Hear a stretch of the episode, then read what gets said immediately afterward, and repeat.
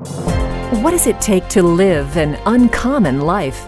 Here's Super Bowl winning coach Tony Dungy with today's Uncommon Life Challenge. Communication is easier now than ever. Whenever we need to get in touch with somebody, we can call, email, or text, regardless of where we are or where they are. Without much effort, we're almost always connected if we want to be.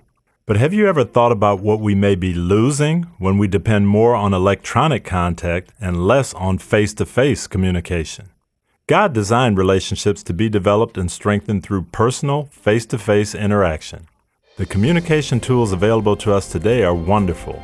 We just need to make sure we're not so connected with everything out there that we miss the chance to connect with the people directly in front of us. Tony Dungy, author of the One Year Uncommon Life Daily Challenge. Read a sample chapter of the new book at uncommonchallenge.com.